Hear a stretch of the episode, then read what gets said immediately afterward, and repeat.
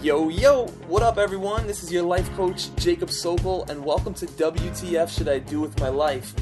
You're about to access a roadmap specifically designed for people in our generation, like you and me, who are looking to figure out how to create a life filled with happiness, success, and a deep sense of purpose while simultaneously dealing with the challenges of today.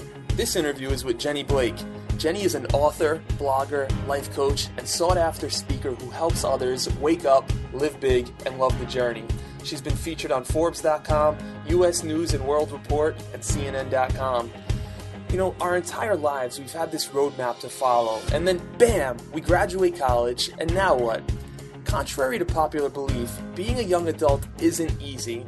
Got to figure out so many areas of our life simultaneously our career, our romantic life, our social life, our living arrangements. It's almost impossible to know what options exist for our future and which ones are actually realistic. So, where can we find the guidance to deal with living a purposeful and happy life in our 20s? In this interview, we're going to help you figure that stuff out. We'll also explore how can we find work that we love? how to deal with family relationships and know when to move out, how to develop friendships with people who have the same values and passions as you, and cheap and easy ways to be healthy. Jenny, thanks so much for joining us. Hi, thanks for having me. Yeah, my pleasure. Well, um, of course, Jenny Blake, the famous, the my dear Jenny, I don't even I'm getting choked up with words over here because uh, Jenny is beyond awesome, and she wrote a book called Life After College. For those who don't know, and I'm particularly excited to interview you because one, you have such a wealth of wisdom around what the challenges that this generation is facing and how we can deal with those effectively and two because you yourself are a young adult and you're in the you know trenches with the rest of us and you seem to have figured out how to make it work pretty effectively. So um, for all those and other reasons i'm just excited to chat with you today. So thanks for being here well thank you so much for having me i will share what i can and for everyone who's listening thanks for being here truly it's been a one day at a time thing even after writing the book i felt like wow, I could write this thing for the rest of my life and it still wouldn't be complete. So happy to share what I've learned to date. Right on. Yeah, let's let's start with the book. You know, as I was prepping for the interview, I was going through your book and I just want to read the first couple sentences in the introduction. So the book starts by saying there is no manual for the real world. In high school and college, we have teachers, guidance counselors, and course requirements. But the minute we graduate, it seems like we're immediately expected to understand where to go, what to do, and how to get wherever we're going next, even when we have no clue where next is. For the first time in many of our lives, we feel paralyzed without a defined roadmap or without any clue how to create one. This book represents the roadmap I pieced together along my own journey. So I read this and I'm like, I'm like, you gotta be kidding me. I'm like, a roadmap? Yeah, that sounds semi familiar, hence the name of the conference we're putting on here. Um, so I'd love to, with that being said, I'd love to hear more about your story and introduce more of your story to young adults and the people listening. And I mean, we've got college, we've got the startup you work for, we got Google, life coaching, yoga. Uh, I know I'm, I'm doing a little bit of a, a spoiler over here, but um, can you share with us some of the, just kind of your background story and some of the challenges you faced in childhood and how that led you to be where you are doing what you're doing today? Sure. I will give the quickest overview that I can uh, while still filling in the major milestones. I would say my life after college journey really started my junior year of college. That's when I got the opportunity to help start a company with one of my professors. So I, I actually took a leave of absence from school, moved back home to Palo Alto, and I was the first employee at this company. That's when I realized I was a total fish out of water. I had no clue what I was doing. I was the first employee, then it grew to five college professors and me. And I just felt completely lost. My friends were still partying and taking finals. And there I was trying to figure out health insurance and my 401k and what appropriate work attire was and appropriate work hours. I was totally clueless. And that's when I started reading absolutely every self help business and personal development book that I could get my hands on, trying to make sense of it all. I ended up going back to school to graduate with my class a year and a half later. And then six months after that, I applied to a job at Google. And after this really long four month interview process, I got the gig. And I ended up being at Google for five and a half years. I started doing AdWords product training. Then I moved over to coaching and career development toward my last years there. But all during that time, that thread of what to do with my life who am I? What do I want? How do I be effective with my days? And not just that, but happy really stuck with me. And I kept reading those books. And actually, right before I moved over to Google, I set up the website, lifeaftercollege.org. That was in 2005 and it actually sat incomplete on the internet for two years until one day I got an email from a reader saying, Thank you so much for your blog. I love it. It's so helpful. And I even had things like insert link description here all over the website. so in 2007, while working at Google, I turned it into a blog and I just thought, now or never, got to make a go of it. I either need to shut this thing down or do something. And so I felt like, you know what, I'm not an expert. I don't know all the answers, but I'm struggling through my own journey just as everyone else is. And at the very least, I can share books and resources and my own ups and downs to hopefully help others in the process. So that that blog has been running now for almost five years, and much to my surprise, delight, overwhelm, I turned it into a book and got a book deal, and it came out. The book that you just read, that great excerpt from, uh, came out in March of 2011, and I ended up quitting Google three months later. So I took a sabbatical to do a self-funded book tour. Decided that again, something just in my gut was saying it's time to make another great leap. It's really uncertain. I don't know if I'll survive as my own, you know, solopreneur sole proprietor, but I wanted to give it a shot. And for the first time in my life, I could move through the kind of terror of going out on my own. And I knew I was willing to risk every penny of my savings to do it. And so here we are today, a year later. I'm not living in a van down by the river. I'm still happily running my company and doing coaching, as you mentioned, doing speaking and teaching some yoga for fun. So that's the long and the short of my story punctuated by many periods of uncertainty, discomfort, angst, tears. I describe myself as a hot mess more than once throughout my blog. And I wanted to say, first and foremost, that those experiences are normal and they're expected and they're part of our growth. So, for anyone who's listening who feels like I don't have it all figured out and there's something wrong with me, it's actually the exact opposite. The fact that you're here listening and asking those questions is really, in my mind, the only thing that matters. I want to talk more about the terror and the uncertainty and the frustration because I feel like that is um, that's the thing that we all face. And one of the challenges is that we don't know what the options and the possibilities are because we just haven't been exposed to them and we don't know what's realistic either. So we could have these really big visions of having our own businesses or starting these companies or working for Google, and it all kind of falls into well, just that self doubt in a sense, and am I being realistic? Am I not? What should I be doing? So, what is um, what's kind of one of the ways we can go about getting a better idea of creating our, our own big picture and what we want our life to look like, and how can we deal with navigating that challenge?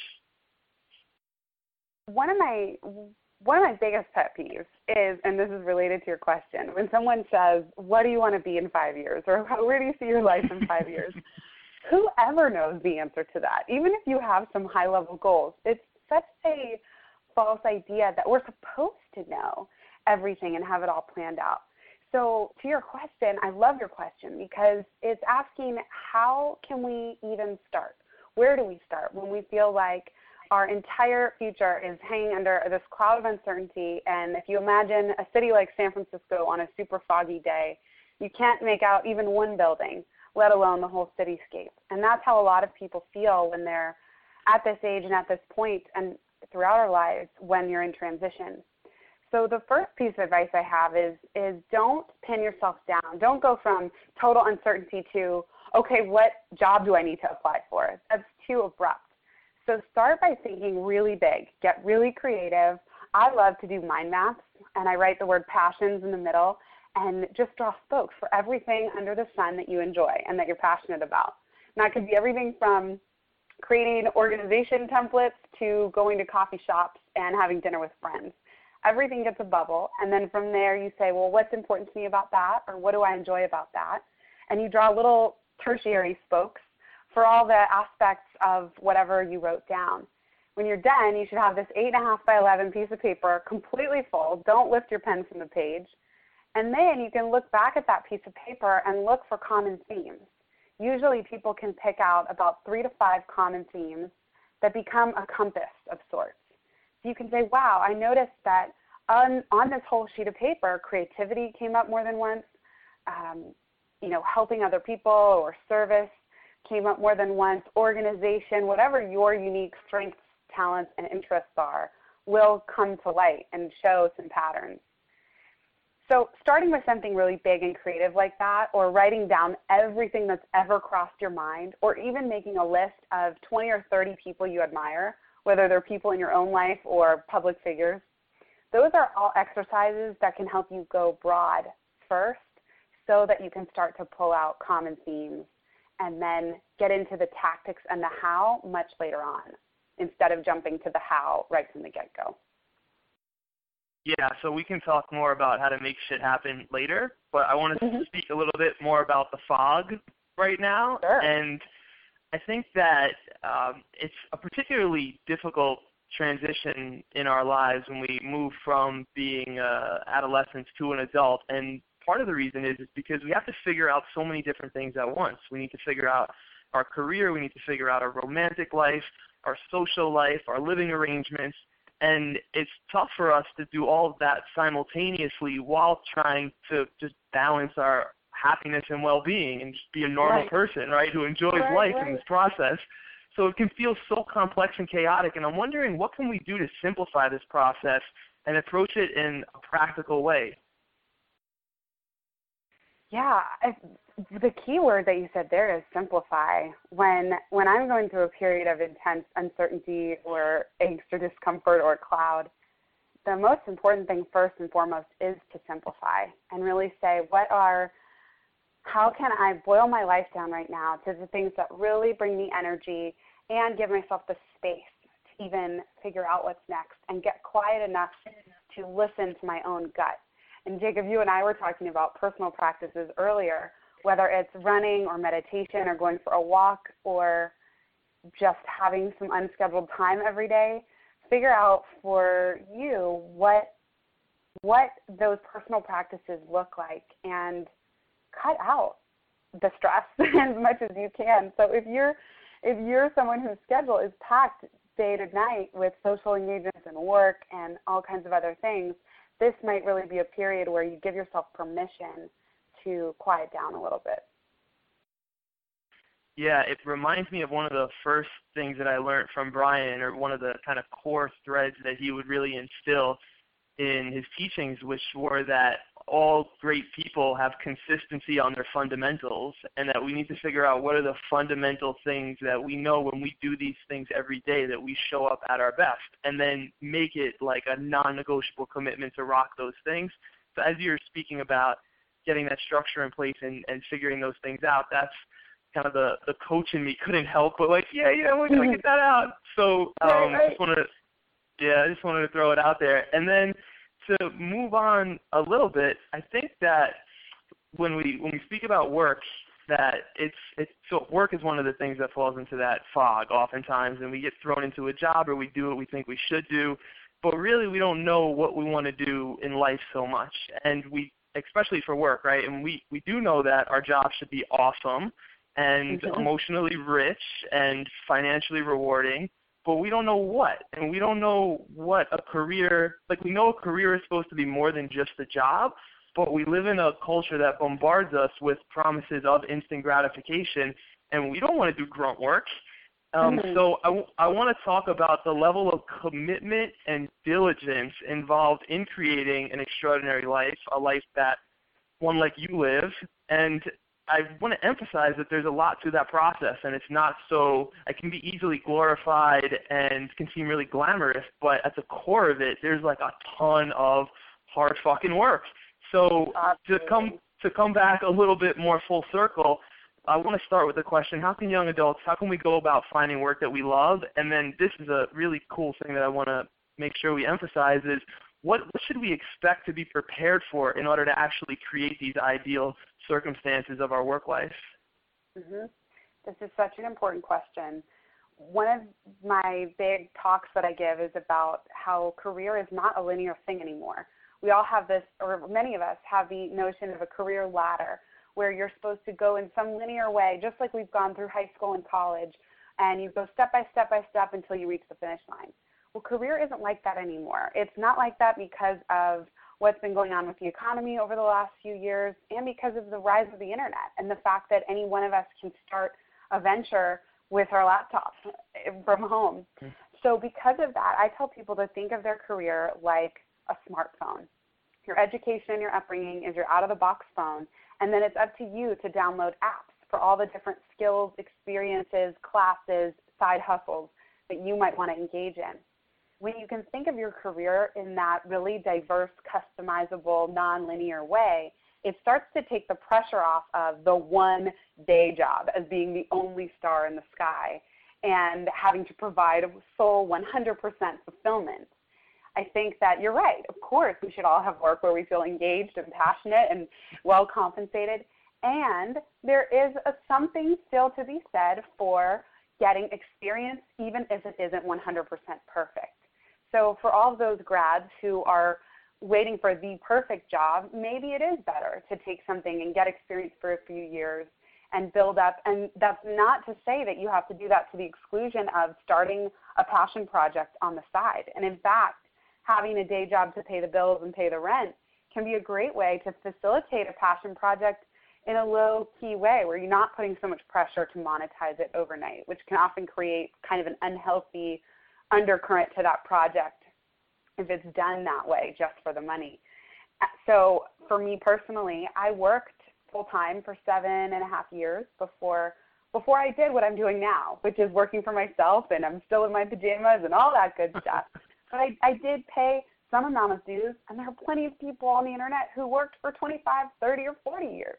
So they would look at me and laugh and pat me on the head and say, "Oh, isn't that cute? You know, you only worked for seven years.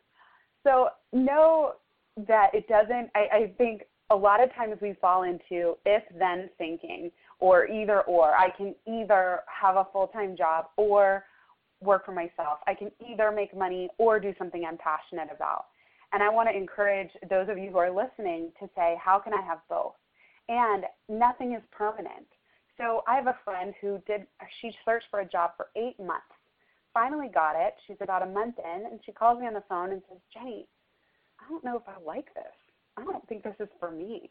And it's up to her how long she wants to stay there now that she knows that information. But it's okay. You know, she searched for eight months. She's trying this job. Maybe she'll stay a year, maybe less, maybe more. But the point is that you won't really know until you try. And every pebble on the path will lead you to the next thing and will open new doors. So just do something. It's that one of my favorite quotes action is the antidote to despair. You've got to just start somewhere. Action is the antidote to despair. You got to start somewhere. And you even managed to rhyme that. That was awesome. Oh, so, yes, I didn't even do that on purpose.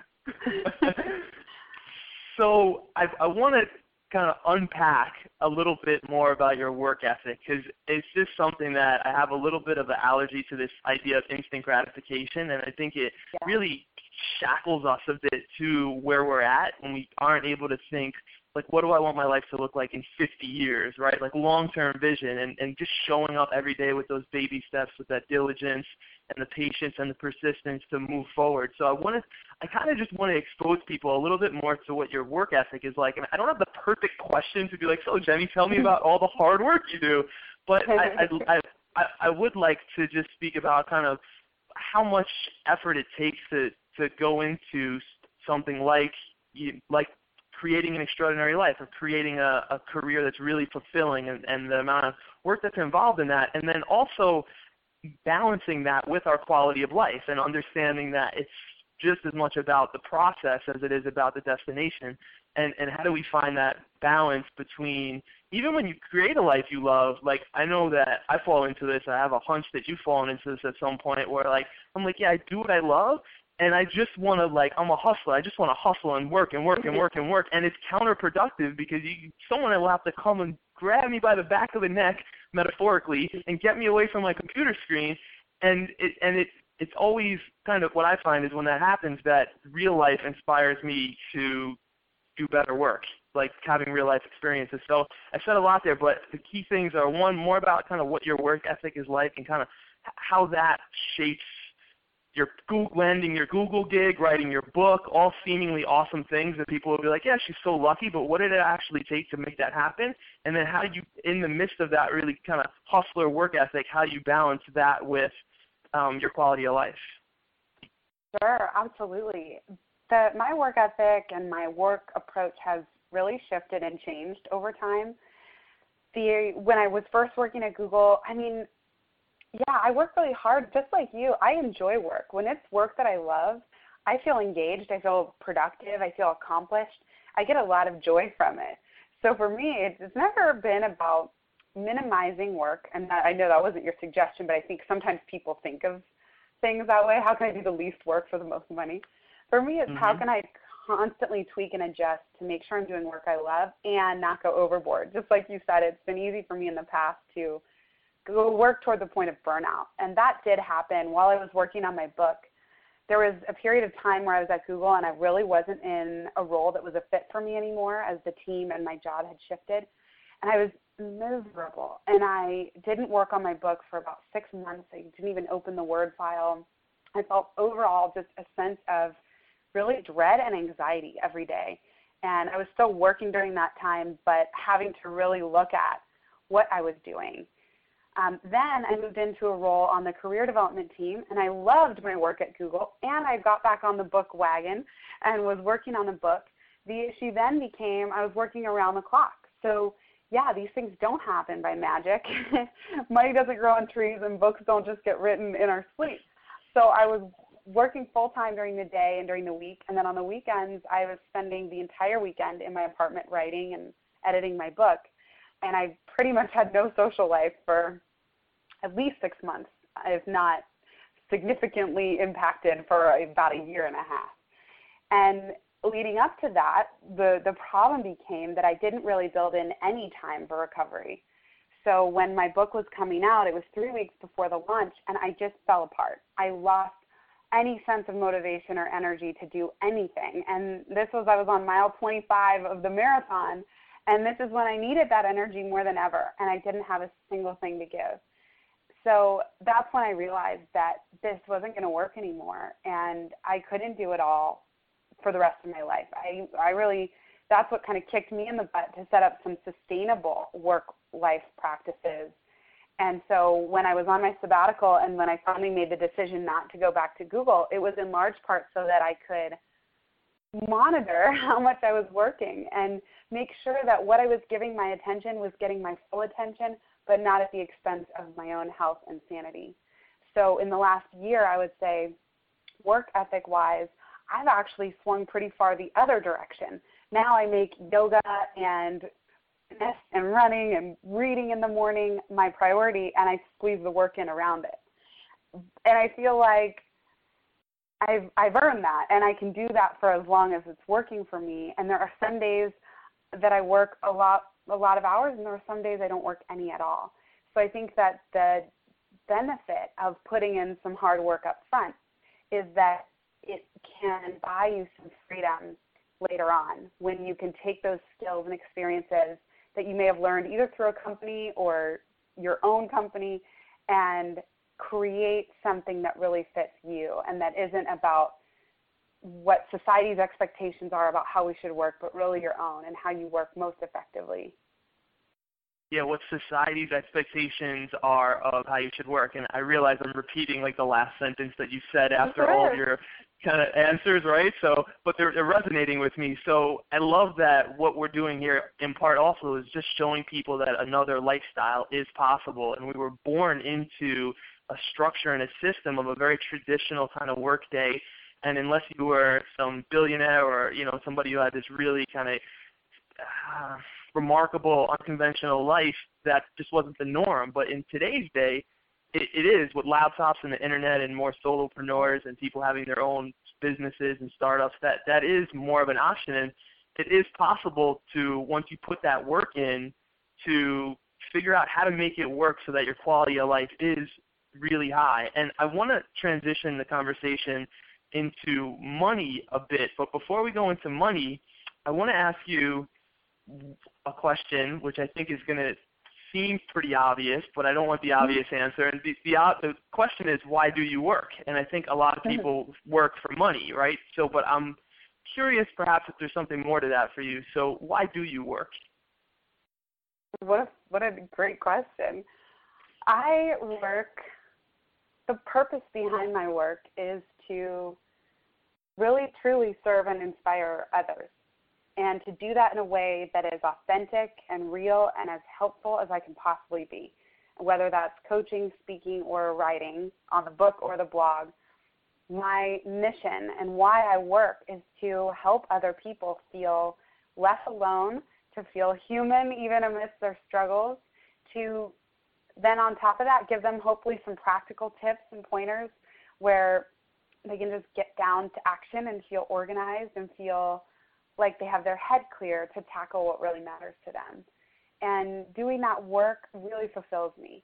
So the selfish part of why I work is the sense of fulfillment that I get from helping people and being able to support myself, but truly in service of the broader and the broadest possible audience that I can.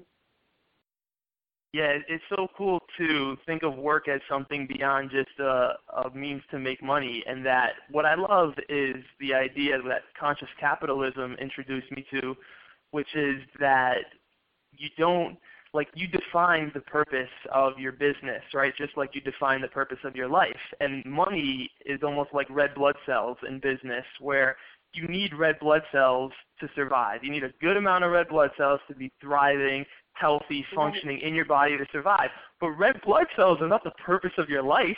Like you define what the purpose of your life is. You choose right. what you want your life to be about.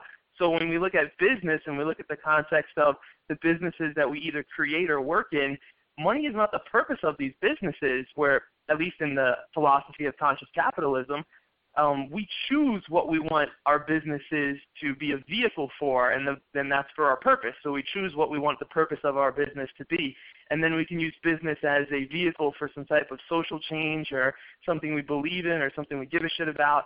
And to me, that's so awesome. And to I think for young adults, it's really cool to be aware of that, so that they can also, if they don't start companies, because most people won't, but they could find companies that they can work for that have a really big um, kind of focus beyond just making money, but hey, we're here to do a, a specific cause. And when they look for jobs, they could find, or at least attempt to find jobs that are in alignment with what they believe. Absolutely. Absolutely. And that will grow and evolve over time, too. So there's no, I think sometimes people feel pressure. And someone said to me once, Oh, you're so lucky that you figured it out so early and it's like we all it comes to us at different times. And i truly believe that whatever your unique combination of skills and experiences the good the bad and the ugly they will combine in some perfect way or some imperfect way when they're ready to. So it's that sense of like exactly as you said also enjoying the journey and enjoying enjoying the evolution and really not putting so much pressure on ourselves to know what it, it needs to look like overnight. Yep Awesome, cool. So let's transition a little bit into money, which of course is the topic of everybody's interest. And mm-hmm. I, I feel like we live in this culture that really judges our self worth not based on how nice we are or how loving we are or how happy we are, but it judges our worth really traditionally on how much money we make. And it can unconsciously make a lot of us strive to make the big bucks, to prove our worth and keep up with the trends, even if we become miserable in the process of doing it, which is totally just screwed, right? So then we're like, right. then we're like, screw this, money is evil, and I just, you know, it made me, it made me miserable, and I just want to go meditate forever, mm-hmm. and that doesn't work out too well. So I want to kind of ask a kind of fundamental question of what role do you view money as having in your life, and then how can young adults, how can we effectively manage our finances a little bit better? Yeah, I this is a really interesting one because money is one of those areas of our life. If we look at a wheel of life, friends, family, health, dating and relationships, money is the one is the currency of the world we live in. And you can go without a relationship, an intimate relationship for five years. But can you hmm. go with money without money for five years? Probably not. So it places this really interesting importance on it and at the same time, as you said, really money is a means to an end. And that's my view. Money is a means to an end, and we all require a different ideal amount to live. So for me, part of what I recommend to people is understand what what does your ideal life setup look like beyond all those Martha Beck has this principle of our social self and our essential self. And the social self is who we make up to please friends, family, teachers, parents, employers, society. And our essential self is who we are at our core. This applies to career and especially to money. If you strip away all the social self conventions of what you think you should have or you should be doing, what does it require? What does it cost to live the life that you are interested in? And from there, whether that's, it might be a really nice dinner out with friends at least once a week or once a month. That's a nice to have your must-haves are where you want to, you know, your rent and your bills. And so if you can start to just parse out what the basics look like, your must-have expenses and your nice-to-haves, then you can get a sense for what you're working toward. And I believe that money, although stressful, can be one of the most interesting creative challenges that we face. So instead of saying I'm broke and I have no money, figure out how much you need and want to live every month and ask it as a question how can I earn $1,500 this month? And make a list of 50 ways.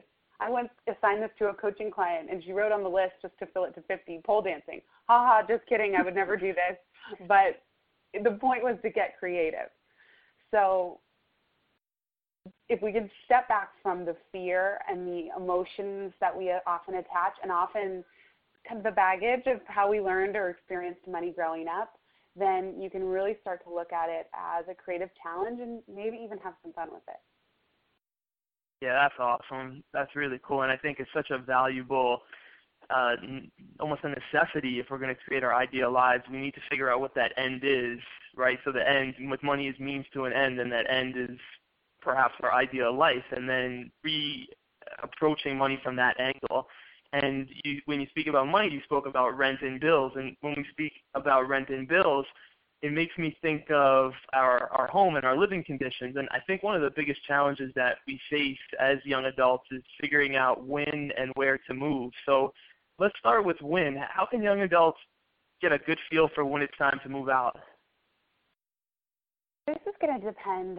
It's going to be different for everyone. A lot of many, many, many young adults are moving back home with their parents now after school. And I don't place any judgment on that. I don't think there's anything wrong with it. I've moved back in with my mom for periods at a time.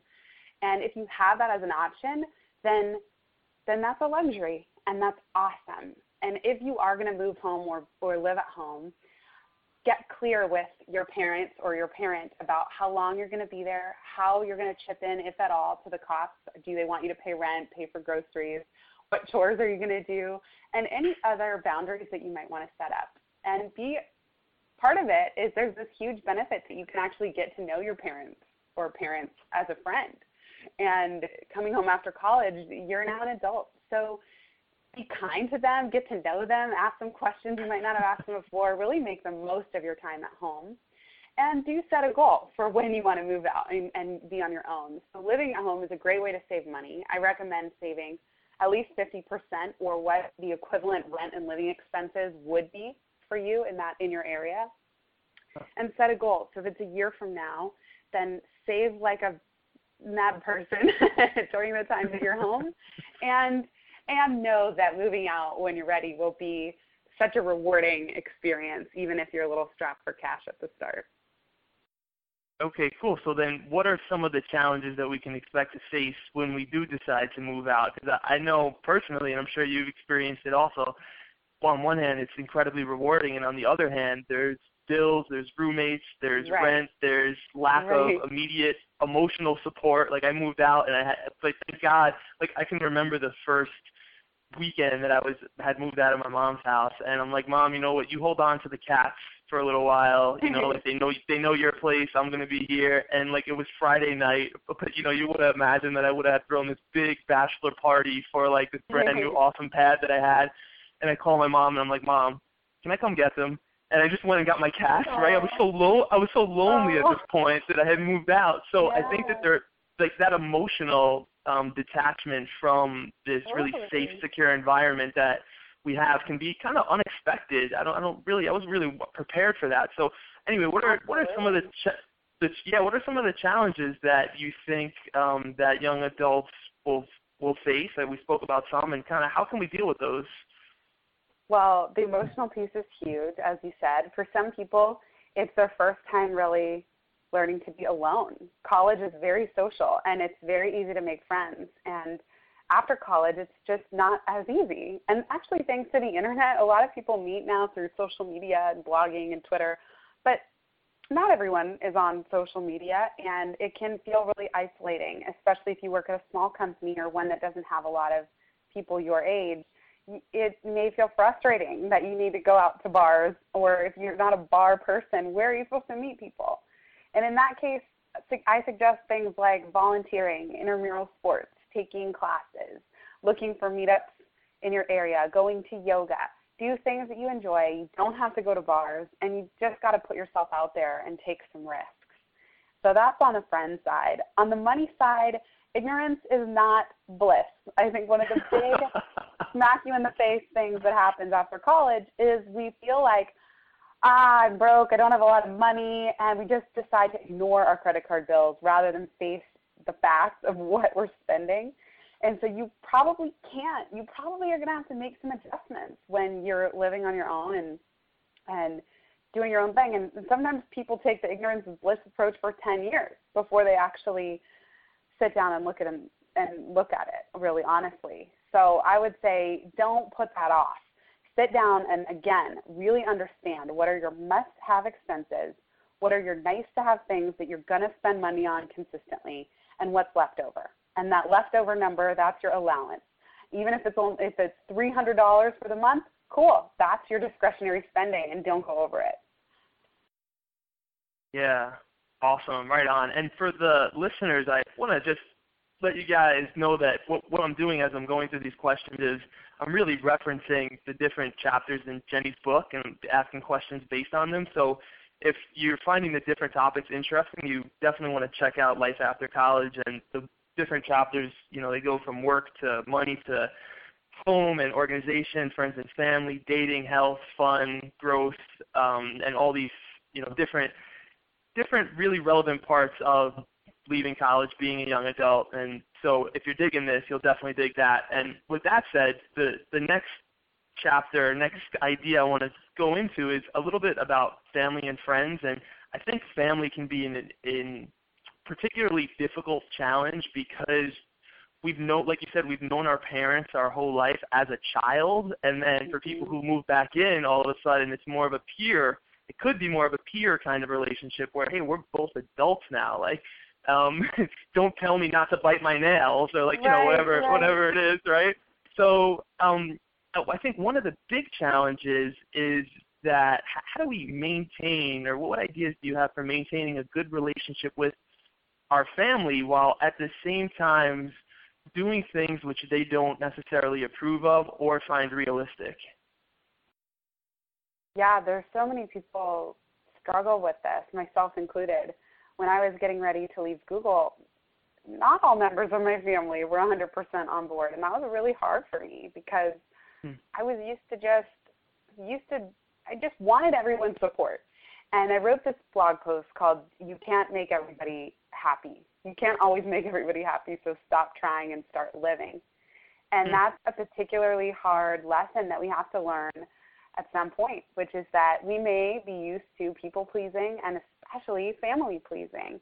And there comes a point where if your gut is saying something different than your family member, you've got to listen to it. And you just need to communicate in an open, honest, and direct way and detach just a little bit from needing everyone's 100% approval. The reason this happens a lot of times is that our family, you know, your parents have been, their sole mission is to protect and provide for you and keep you safe. So if you're thinking of taking some big crazy risk, of course they're going to say, What are you thinking? That's not a great idea. And so know that the people we love and the people who are closest to us are often the ones who are going to be the most skeptical and probably the hardest to convince at times. And that's mm-hmm. okay. And sometimes you may need to take action anyway and let your family see that, hey, look, you survived, you're okay, you're doing just fine. And, be, and they may come around once this new thing is underway, even if they weren't in full support beforehand. But that doesn't make it any easier. It's still a really tough thing to go through, and know that you've just got to build up your reserves of support and your um, Pamela Slim calls it your high council of Jedi Knights, people in your life who really understand and get it and are going to cheer you on and provide support for whatever that specific thing is that you're wanting to do. So build up. Uh, go ahead. Oh yeah, go ahead. Well, my question was so build up your reserve of support elsewhere beside the family. So what is that? That's like friends and coaches or teachers or uh, yeah. uh, coworkers. Absolutely, all those that you mentioned, and even people from afar, like bloggers and authors, people that you can read their advice. And on the subject of friends, while we're at this point in the discussion, one of the hardest things can be letting is is letting go of toxic people in our lives just because they've been around for a long time doesn't mean that we need to put up with feeling like shit every time we talk to them. And that can be a hard thing to come to terms with, especially after college. So to just have some awareness around that. And in general, I think, you know, one major thing that I've learned is compassion and understanding. The very things that I've judged my friends for are things that later came to bite me in the ass or that I myself ended up struggling with later on. So there's some element of having compassion here and boundaries where if something really isn't healthy for you, whether it's a friend or family member, to know that it's okay to move on. Yeah, that's really that was actually my next question. That's a really difficult challenge because you love people, like you grew up with people, or you've had right. these incredible childhood years and years of just the most ridiculous experiences with them that can never be recreated. And there's still, for me, I find there's still a special bond with friends that I've had from when I was in high school doing all types of mischievous things, cutting class, smoking weed, doing graffiti, like all these things that um just have nobody to possibly share those types of experiences with anymore. But we've evolved in such different paths that our values aren't in alignment and I, I like I'd like to see them still occasionally, you know, every couple months, but it doesn't right. feel like that really happens and perhaps you know, I could make a better effort at making that happen, but it, it is a very sensitive subject to figure out like what do you what do we do about people who we love and friends uh, you know, in particular with this question who are who are going in a different direction. And then the second part to that would be like, okay, well, who who do we how do we figure out where we're going to spend our time? How do we meet people and uh, who and develop strong connections with people who are more in alignment with where we're at and where we want to go? Yeah, well, first, I love your your stories of high school. That sounds like fun. Um, I can totally. I'm not surprised that you were a troublemaker in high school. Um, yeah, I think what you said is really important too. That you may not be cutting these people out forever and ever. It doesn't always have to be so black and white, but you can start to understand. Oh, they are from a certain time in my life, and and then look for those people who really feed you energy. And as for how to find them, it's really trial and error. It's going to be different for every person. And if you have one friend in your life who meets that criteria, that's an awesome start. And so, again, just like the job search and getting our finances under control, building a strong community of friends probably isn't going to happen overnight, but it will happen over time. And if you just keep doing things that you love and it does require leaving the house, usually, unless you're meeting people online, then it will happen. And um, it does take some amount of being proactive. I've actually found that making same-sex friends is a lot harder than making friends of the opposite sex because usually people have their circle already and they're people that they hang out with. Mm. So, you know, know that you'll have to be a little bit proactive, but um, by doing things you love. And for me, I just started CrossFit. It's a great community of people. And my roommate Julie just started too, and she's made all kinds of friends just from going for two months. So things like that can really help. Yep. So speaking of family and friends, and the next part that would come into play there would be relationships.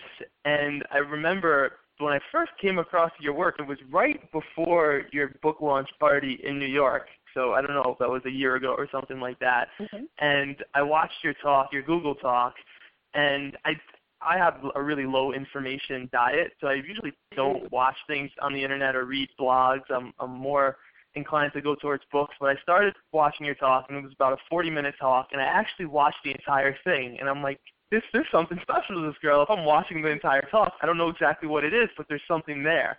And then I realized that you were having a book launch party the next week in New York, so signed up to come to that.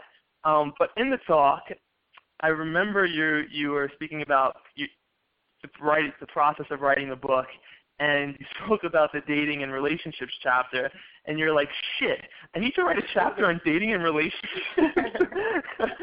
so I know that you've had, as we all have, um, your own journey in this uh, in this field of dating and relationships, and I'm curious, kind of, what some of the biggest lessons you've learned when it comes to dating and relationships, and particularly in the context of young adults and how they, some of the challenges they need to navigate in um, finding a relationship that works for them.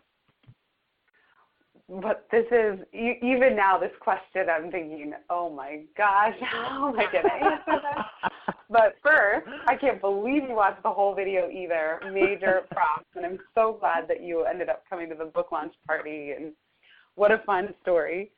Yeah. I am. Um, what have I learned? I mean, everyone is in such a different place, and that's part of why I found this chapter very hard people are single, people have recently broken up with someone, people are in a relationship, they're in a long distance relationship, they may be engaged, they may be married, and you may be divorced. So, of all of those things, what can we really come to? And I've been recently reading some books by John Welwood. He is an incredible author, and some of his books are um, Perfect Love, Imperfect Relationships, Journey of the Heart, and one about conscious love. And he basically, in short, of all of these, says that relationships are the most direct path to spiritual growth. It will call up hmm. all of your shit. They will call up all of your demons and they will ask you to face them and they will ask you to grow. And so, whether you are single or in a relationship or coming out of one, it is a very rich time and it's a very rich area of our lives. And by rich, I don't just mean sunshine and rainbows and unicorns. I mean the fiery pits of hell too that come with it. And so in this area, actually, the biggest lessons that I've learned come down to, again, compassion, having compassion for self, having uh, the willingness to take risks, the willingness to fall flat on your face, the willingness to feel like shit and get up again the next day and leave the house the next day, and the willingness to really open up and live from that place of open heartedness and and joy and then also appreciating relationships and other people for what they can bring.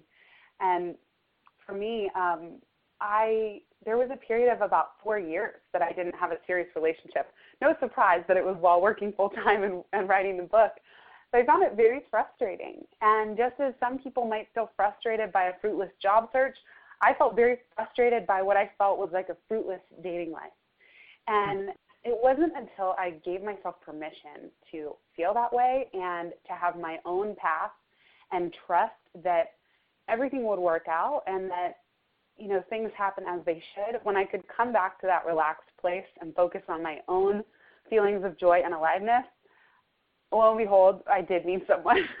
so that's the cliche that always used to piss me off when people would say it, but there is some truth to it. Yeah, awesome. Love it. Love it. So we will happily move on to the next subject now, and and I and it's health, and I think that so much of being a young adult, or so much rather, just being an adult overall, is um, taking responsibility for yourself. And I think the core of taking responsibility for yourself is taking responsibility of your health. I think without good health, you just you can't function, uh, you can't do anything in life, and you definitely can't do it as well as you could if you had good health. So, but it, within that kind of okay, really pretty philosophy that I just painted there, mm-hmm. it's not always easy to take care of yourself. I mean, it's time and resources, and being healthy isn't always cheap or easy. So, what are some of the practices that you can recommend for young adults? And I, I know this is a really broad question, so forgive me, but just overall ideas when it comes to health about kind of making, being able to make that work and live a health-conscious lifestyle in with the restraints of sometimes the finances not being completely in check or um, time being of the essence. Sure.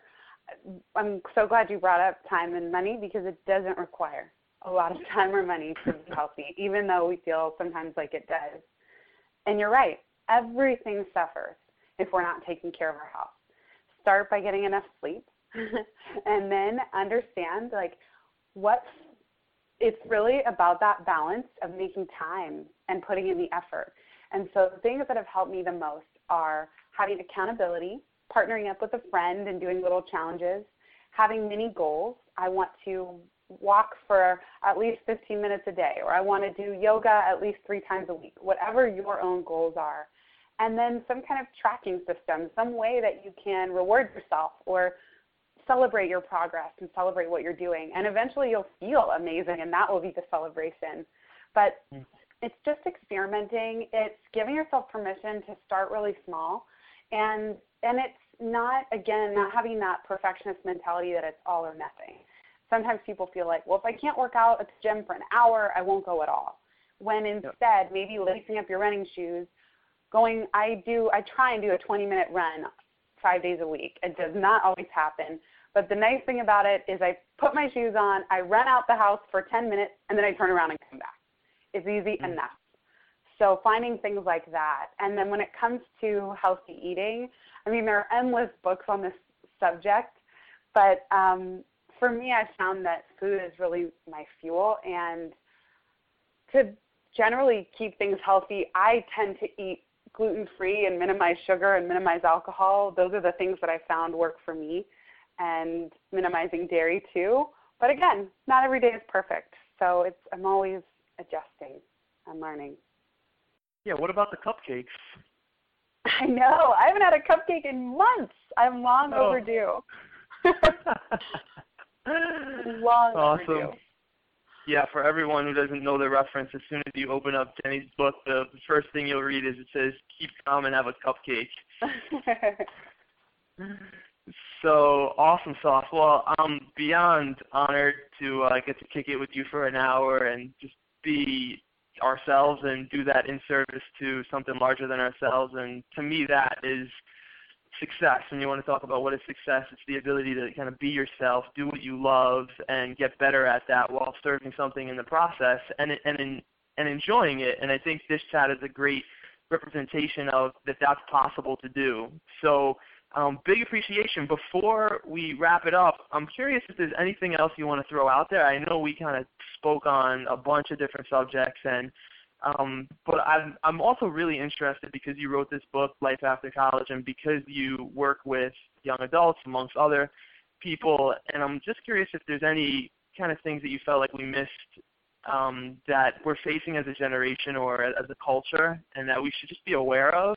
Um, I know technology is something. I'm just throwing this out there off the top, but I know technology is something that is such a crazy, intricate part of our life, and there's not really any academic, well, there may be some academic research on it, but there's not really any widely publicized um, kind of conclusions to be put into place about how to how to actually deal with technology. Um, so for right. me, that's a particular field of interest, along with what the future looks like and what are some of the challenges and opportunities that we're going to face in the future because it's coming at us faster than we can even possibly see. And like five years from now, our world is going to be so different. I mean, five years ago, the iPhone didn't exist, and it's rewiring right. our it's rewiring our brain. Literally, like our brains are the neuroplasticity of our brains are being rewired by how many times do you check your iPhone in a minute? Like, you know, it's yeah. just nuts how we how we wow. are becoming one with this technology. So I'm saying a bunch there, but basically, if there's anything else you want to throw out, would love for it. And if not, no pressure at all, and love you yeah. either way. I, you know, that I do want to say there's so much negativity that comes through our media, and this isn't the time or place to talk about that. But now is also such an empowering time, especially for our generation, exactly because we grew up with all this new technology and the internet and blogs and social media. So this is the first time that we've been able to carve out our own space in the world, independent of a company, to allow ourselves our own freedom of expression to be ourselves, just as you said, and to really create our own home if we want to, if we so choose. Not everyone wants to be public facing, and that's fine. But even in your own small way, whether it's posting photos on Instagram or sharing your thoughts on a blog or sharing some aspect of yourself with the world, that can be such a fulfilling thing. Whether it's generating income or not, we have such a beautiful opportunity to experiment and get to know ourselves and share our thoughts with the world and create this home and make friends. I have made countless friends. Jacob, you included top among them through blogging. And that was such an unintended benefit that I just never even expected. I'd say unexpected is the better word for it. Where I thought, I, I never even expected it would lead to a book. But more than that, such rich relationships in my life. And so, for anyone listening, you know, whatever the challenges that you're facing, I would encourage you to think about what what brings me alive, what brings me joy, and how can I share my gifts with the world. Beautifully said. Absolutely love it, and I have such a big smile on my face right now. And I mm-hmm. haven't mentioned it till this point, but I, I've been getting chills in my body throughout your different mm-hmm. answers and where the conversation has gone. So um, you are one of my favorite people in the blogosphere, if not the world. So thank you so much for being here with us, Jenny. And uh, and I know people got a ton out of this conversation. And where can how can people keep in contact with you? And what's the best way for them to check out some of your stuff? Sure. Well, thank you so much. Right back at you. And for anyone who wants to keep in touch, please do. I would love to hear from you. My blog is lifeaftercollege.org.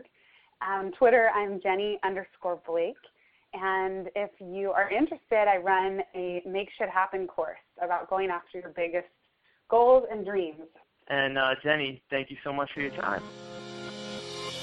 Let's take a look at some of my favorite big ideas from this interview.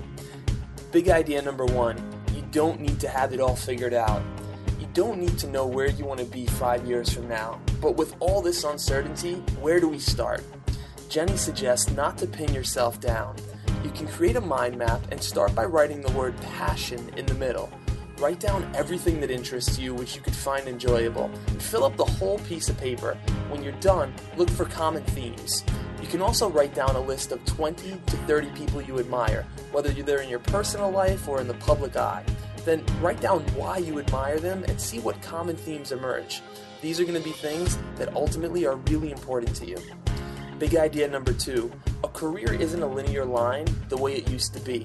So, back in the day, you pretty much picked one path and stuck with it. But the world just doesn't work like that anymore. Due to rapid changes in the world and the current state of the job market, the infinite possibilities that the internet gives us, we've got to think of our career in new ways. Take some of the pressure off of yourself as having to have one and only path in life maybe you can start a side hustle growing your passion business. You're not going to know what you like until you try. Remember, action is the antidote to despair. Big idea number three is what does your ideal lifestyle look like? If you strip away all the social conventions of what you think you should have or should be doing, what does it really require for you to live the life you're interested in? Think about what it would be nice to have, like dinners out with friends, and then think about what your must haves are, like the ability to pay rent. Start to figure out what your expenses are based on what's a must and what would be nice, and then you can give yourself a sense of what you're working towards.